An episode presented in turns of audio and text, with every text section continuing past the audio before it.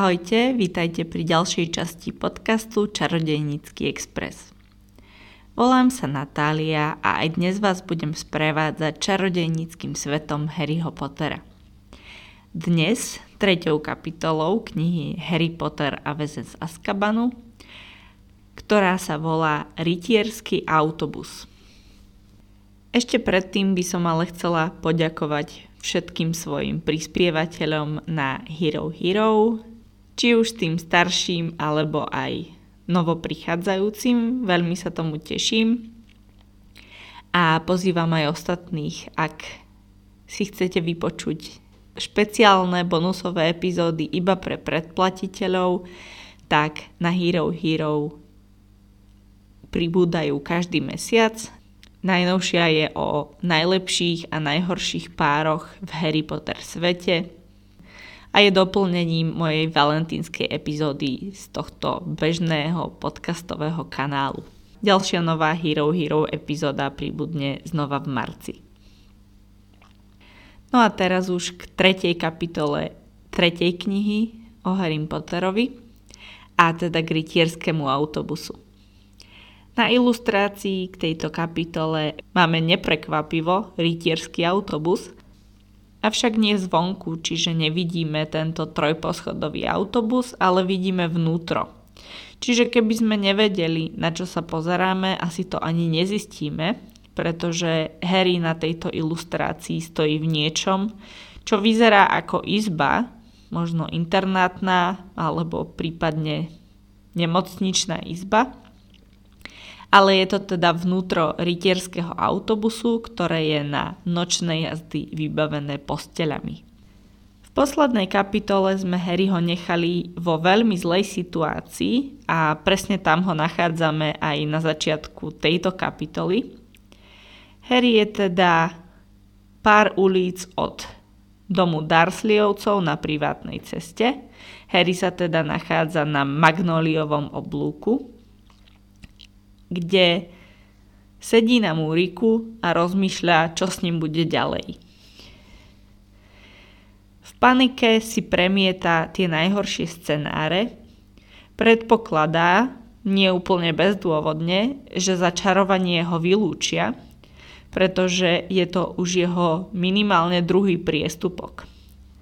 Aspoň takto podľa neho vidí ministerstvo mágie, pretože Harry už raz dostal upozornenie, že nesmie čarovať mimo Rockfortu. A to zhruba pred rokom, keď do domu Dursleyovcov za Harrym prišiel Dobby a Dobby čaroval na privátnej ceste. Harry v tom bol nevinne, ale ministerstvo mágie to pripísalo na vrúb Harrymu a v tom liste sa spomínalo, že ak ešte raz poruší nariadenie zakazujúce čarovanie mladistvých, tak ho vylúčia z Rockfortu. Takže Harry má celkom dobrý dôvod domnievať sa, že by mohol skončiť mimo školy. A myslí si, že pri druhom priestupku už by mohol mať aj problémy s ministerstvom mágie a to si stále myslí, že je to len kvôli porušeniu nariadenia zakazujúceho čarovanie mladistvím a vôbec si neuvedomuje, že porušil aj zákon o utajení, pretože čaroval pred tetou Marč, ktorá nevie o čarodejníckom svete. Takže to je ešte asi väčší priestupok alebo väčší problém. Harry už len čaká, kedy sa na neho vrhnú zamestnanci ministerstva mágie, ktorí ho prídu zatknúť a niekam odviesť. Čo už je teda trošku dramatické na to, čo sa stalo. Ale teda aktuálne Harry sedí na múriku, má so sebou obrovský kufor, prázdnu Hedviginu klietku nemá žiadne muklovské peniaze, nemá Hedvigu, ktorou by poslal niekomu zo svojich priateľov správu. Ron aj Hermiona, čiže jeho dva najbližšie kontakty, sú aktuálne v zahraničí, takže ani k nim nemôže ísť. A teda Harry zvažuje, čo ďalej. Rozhoduje sa, či je rozumné ďalej čarovať a usúdi, že možno už potom čo čaroval, je to jedno a že by mohol začarovať svoj kufor, aby bol ľahší, priviazať si ho o metlu Nimbus 2000, ktorý mal so sebou a schovať sa pod neviditeľným plášťom a takto neviditeľne letieť do Londýna. V Londýne by si zašiel do šikmej uličky a konkrétne do Gringot banky, vybral by si tam svoje peniaze z trezoru a žil by ako vyhnanec. To, že bude vylúčený z Rockfortu bral ako hotovú vec, ale ešte si zatiaľ nemyslel, že by mohol ísť do väzenia. Tam ho jeho dramatická pubertálna myseľ privedie až o trochu neskôr. Od plánu letieť neviditeľný do Londýna ho našťastie vyruší nepríjemný pocit, ktorý Harry má a je to pocit, ako by ho niekto sledoval. Harry sa obzrie, ale nikoho nevidí, lebo všade je tma. Harry použije zaklinadlo Lumos, aby sa pozrel do tej tmy. Čiže zase čaruje, ale teda aspoň nie pred muklami. A Harry uvidí, že v uličke, odkiaľ mal ten nepríjemný pocit, predsa len niečo je. A to niečo je obrovské, čierne, so žiariacimi očami. Neskôr povie, že to vyzeralo ako niečo ako pes, ale bolo to obrovské. My vieme, že teda je to pes a je to Sirius Black, ale Harry sa toto dozvie až na konci knihy. Harry sa tejto oblúdy zľakne a ustúpi dozadu, pričom sa potkne o svoj kufor a spadne. Niekedy v procese tohto pádu privolal rytierský autobus, aj keď pri páde dozadu neviem ako a kedy, a v opise teda padal dozadu a rukou tlmil pád. Možno tlmil pád ľavou rukou a pravú mu vystrelilo do vzduchu aj s prútikom a to bolo to znamenie rytierskému autobusu. Rytierský autobus, ktorý sa následne zjaví, je teda trojposchodový, krikľavo-fialový so zlatým písmom a má dvoch zamestnancov. Sprievodcu Stena Šampajka a vodiča Ernieho Prenga. Už som spomínala, že Stanley a Ernest boli mená detkov J.K. Rowlingovej a po nich nazvala týchto zamestnancov rytierského autobusu. Stan sa snaží byť profesionálny, asi je v tejto práci nový podľa toho veku, ale veľmi sa mu to nedarí a to aj preto, že veľmi chce byť dôležitý a zatiaľ môže iba rozprávať o iných dôležitých a slávnych ľuďoch, ktorých stretol a preto sa snaží zistiť, či Harry môže byť takýto zaujímavý človek. A Harry už teraz nemá rád pozornosť a preto si radšej skrie jazvu a predstaví sa ako Neville Longbottom. Harry zatajuje svoju identitu aj z iného dôvodu a to je to, že už sa vidí ako utečenec a zločinec na úteku pred zákonom a preto sa nechce nechať tak ľahko chytiť a prevezme na seba novú identitu a to identitu Nevilla Longbottoma. Stan nakoniec aj tak zistí, že išlo o Harryho Pottera a určite o ňom bude rozprávať svojim ďalším pasažierom. Keď sa Harry predstavuje ako Neville Longbottom, tak už v hlave má predstavu, ako je po ňom vyhlásené patranie po celej Británii a celé ministerstvo mágie ho hľadá, tak im to nechce uľahčovať. Harry sa rozhodne ísť do Londýna do deravého kotlíka ako vstupu do šikmej uličky, kde chce ísť do Gringot banky a zaplatí za cestu, ktorá ho bude stať od 11 do 15 cyklov, podľa toho, či si dá aj čokoládu, alebo či chce aj termofor a zubnú kevku. Nevieme, ktorú možnosť si Harry vybral, vieme iba to, že si dal čokoládu, pretože tá sa neskôr spomína. Ale aj keby si vybral aj termofor a zubnú kevku, tak by najviac platil 15 cyklov. V knihe je ale napísané, že strčil Stanovi do ruky zo pár zlatých mincí. Zlaté mince sú galeóny a jeden galeón je 17 cyklov. Takže aj keby chcel aj termofor a zubnú kevku, čo podľa mňa nechcel, tak by neplatil viac ako jeden galeón. Takže strkať Stenovi do ruky zo pár zlatých mincí nedáva zmysel. Ale toto je teda iba slovenská chyba, pretože v origináli sú tie mince strieborné. Čokoládu Harry dostane neskôr, avšak nedostane ju tak úplne, pretože mu ju Stan porozlieva po vankúši. Keď autobus náhle odbočí z Anglesey do Aberdeenu.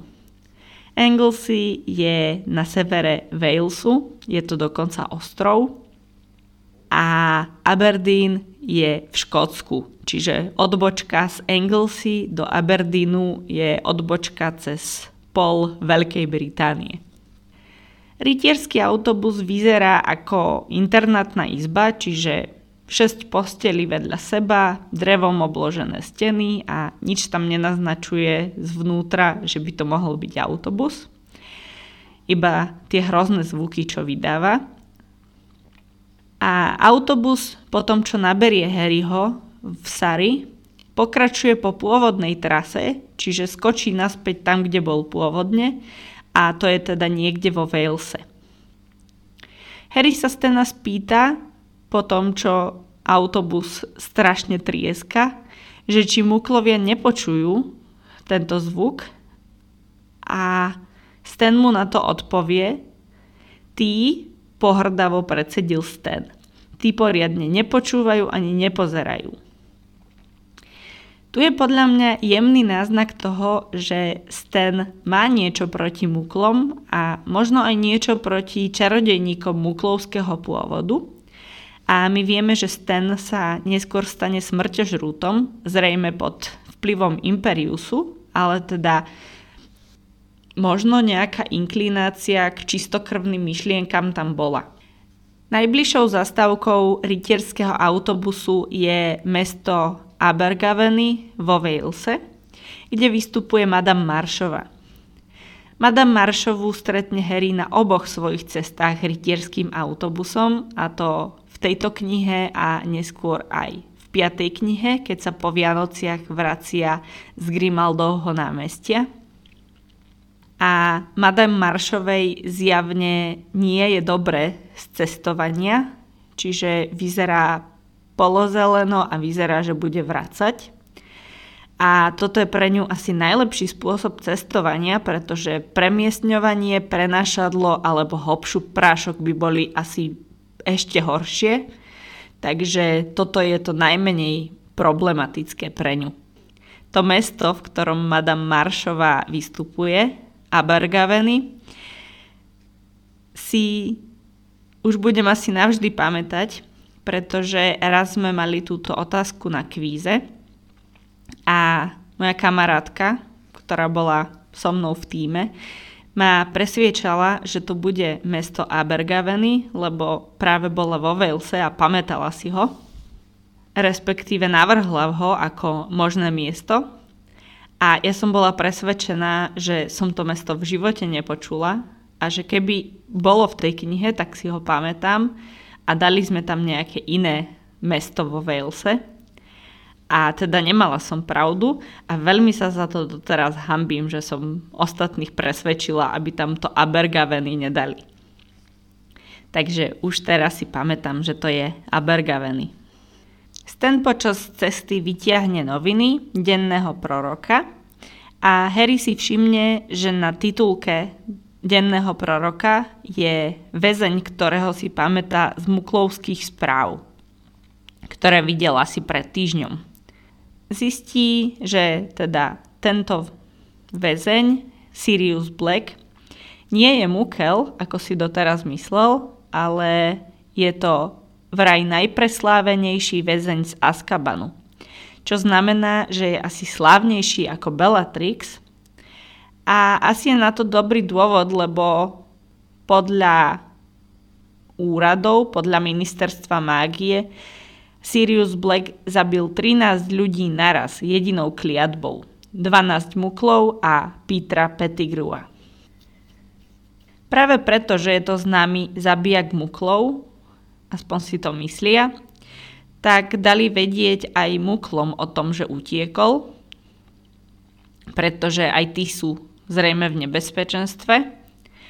A teda muklovia boli informovaní, že utiekol väzeň, ale teda samozrejme nepovedali, že je to čarodejník a varovali muklov, že má pištol, čo v dennom prorokovi opisujú ako akoby kovový prútik, ktorým sa mukly navzájom zabíjajú. Celkom ma pobavil tento opis. Harry si vypočuje príbeh zatknutia Siriusa Blacka, respektíve toho, čo Sirius urobil.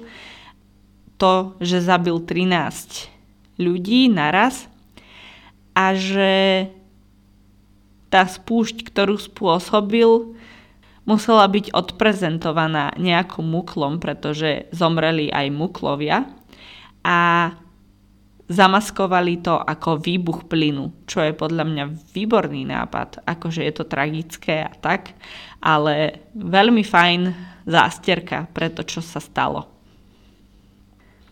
Stan spomenie dementorov, aj keď nie týmto názvom, spomenie ich iba ako askabanských strážcov, ktorí pátrajú po Blackovi.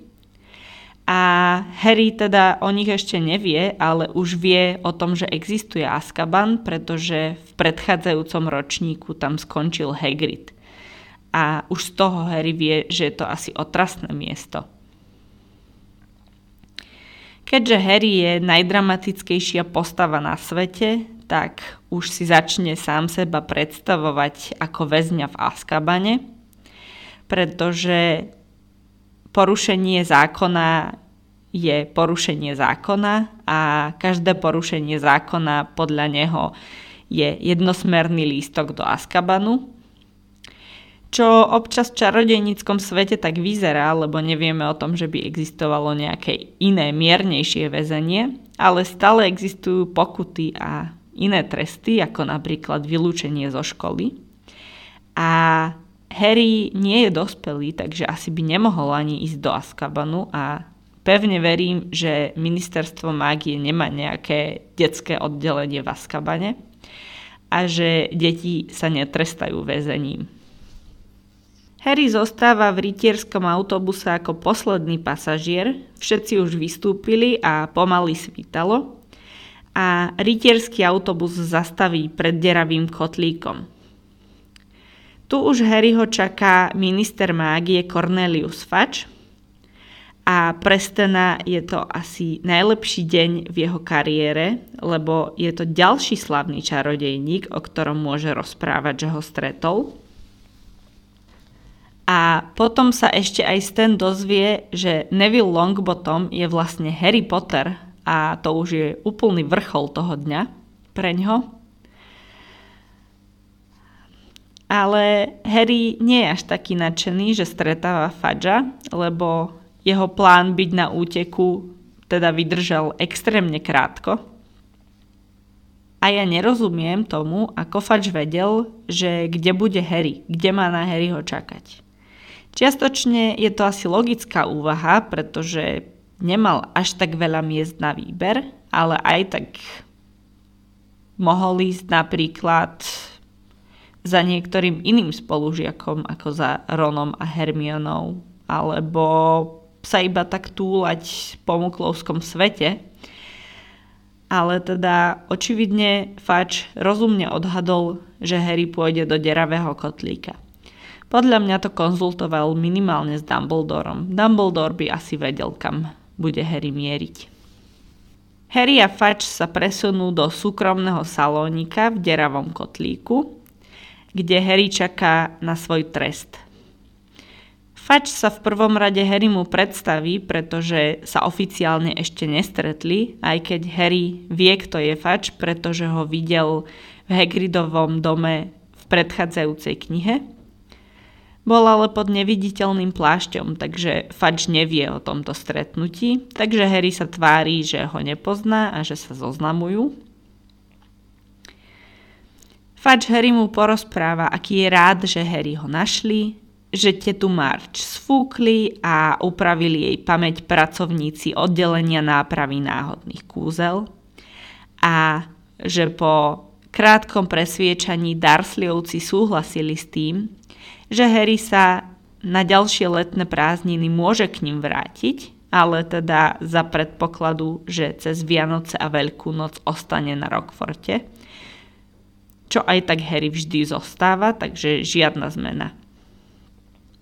Harry nedostane dokonca žiadny trest, pretože Fudge hovorí, že to bola nehoda a že je to v poriadku, čo je v kontraste s tým, ako má Harry skúsenosť z ministerstvom mágie, keďže minulý rok sa mu za oveľa menší priestupok vyhrážali, že za akékoľvek ďalšie čarovanie ho vylúčia z Rockfortu, a Fudge je očividne nervózny, lebo síce povie, že okolnosti sa menia, ale zjavne ešte nie je úplne komfortný s tým ohýbaním pravidiel. Ale do piatej knihy ho tieto rozpaky prejdú a už bude ohýbať všetky pravidlá, čo existujú. Harry dostane na miesto trestu lievance, čaj a izbu v deravom kotlíku na zvyšok prázdnin. Fač hovorí, že teda zvyšok prázdnin sú dva týždne. Podľa kalendára z roku 93 ostávalo z prázdnin ešte 3,5 týždňa, takže drobná chybička, aspoň myslím. Po tomto všetkom Harry konečne začne premýšľať rozumne a začne mu byť podozrivé, že je tam fač. Predsa len je obyčajný 13-ročný študent, ktorý porušil nariadenie o čarovaní mladistvých a to nie je niečo, čo by musel riešiť minister mágie. Takže zdá sa Harrymu, že niečo nie je v poriadku, ale nevie čo a ani sa veľmi nesnaží zistiť že čo sa stalo. A Harry sa extrémne rýchlo otrasie z toho, že si ešte pred pár minútami myslel, že pôjde do Askabanu a vyhodia ho zo školy. A zrazu je taký statočný, že sa opýta Fadža, aby mu podpísal povolenie ísť do Rockvillu. Čo teda je od Harryho fakt odvážne, poprosiť ministra mágie, aby mu podpísal povolenie ísť do Rockvillu. Ale teda Harry má asi pocit, že potom, z čoho vyviazol, už sa mu nemôže nič stať. Fač mu ale povie na to, že predpisy sú predpisy zrazu a že keďže nie je ani jeho otec, ani jeho poručník, tak mu to povolenie podpísať nemôže. Takže toto sa Harrymu nepodarí. Harry ale dostane izbu číslo 11 v deravom kotlíku, kde ho už čaká Hedviga. Tá si odprevadila Elvíru do Egypta a rovno to otočila a letela domov za Harrym, respektíve teda do Londýna za Harrym. Kým na konci predchádzajúcej kapitoly sme Harryho nechávali samého, potenciálne vylúčeného z Rockfortu, potenciálne na úteku pred zákonom, v malých neradosniciach v Sari, vo veľmi zlej situácii, tak teraz nechávame Harryho v úplne najlepšej situácii, lebo ho čaká niekoľko týždňov samého v čarodejníckom svete, bez dozoru, s celkom peknou kopou peňazí a všetkým voľným časom. Takže Harryho situácia sa za túto kapitolu dramaticky zmenila a Harry sa už teší, ako si najbližšie týždne v šikmej uličke a v deravom kotliku užije. Ako som vám slúbila na Instagrame, tak na budúci týždeň bude epizóda znovu špeciálna a bude o Harry Potter výstave vo Viedni, ktorú som absolvovala minulý týždeň. A teda týmto pripomínam aj môj Instagram, respektíve Facebook, kde ma môžete sledovať kde sa dozviete možno trochu viac zo zákulisia tohto podcastu. A taktiež ešte raz pripomínam možnosť podporiť tento podcast, ak sa vám páči, čo robím a ak by ste mi to chceli takýmto spôsobom dať najavo, tak na Hero Hero mám profil, kde sú bonusové epizódy každý mesiac nová pre predplatiteľov a Link na Hero Hero nájdete v popise tohto podcastu. To je už na tento týždeň odo mňa všetko a teším sa na vás znova o týždeň. Majte sa krásne.